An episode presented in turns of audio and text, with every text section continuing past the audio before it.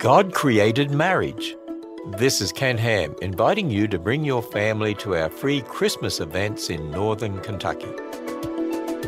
Yesterday we learned that God created us male and female, and that Genesis teaches the foundation for marriage. You see, marriage isn't whatever you want it to be. We don't get to decide. And neither, by the way, does the U S Supreme Court, the President, or anyone else. God defines marriage because He created it, and He designed it to be between one man and one woman for life.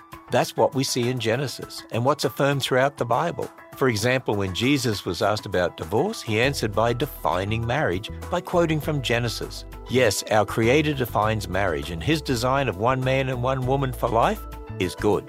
Plan your visit to our family-friendly attractions, the Ark Encounter and Creation Museum, when you go to answers radio dot com. That's answers radio dot com.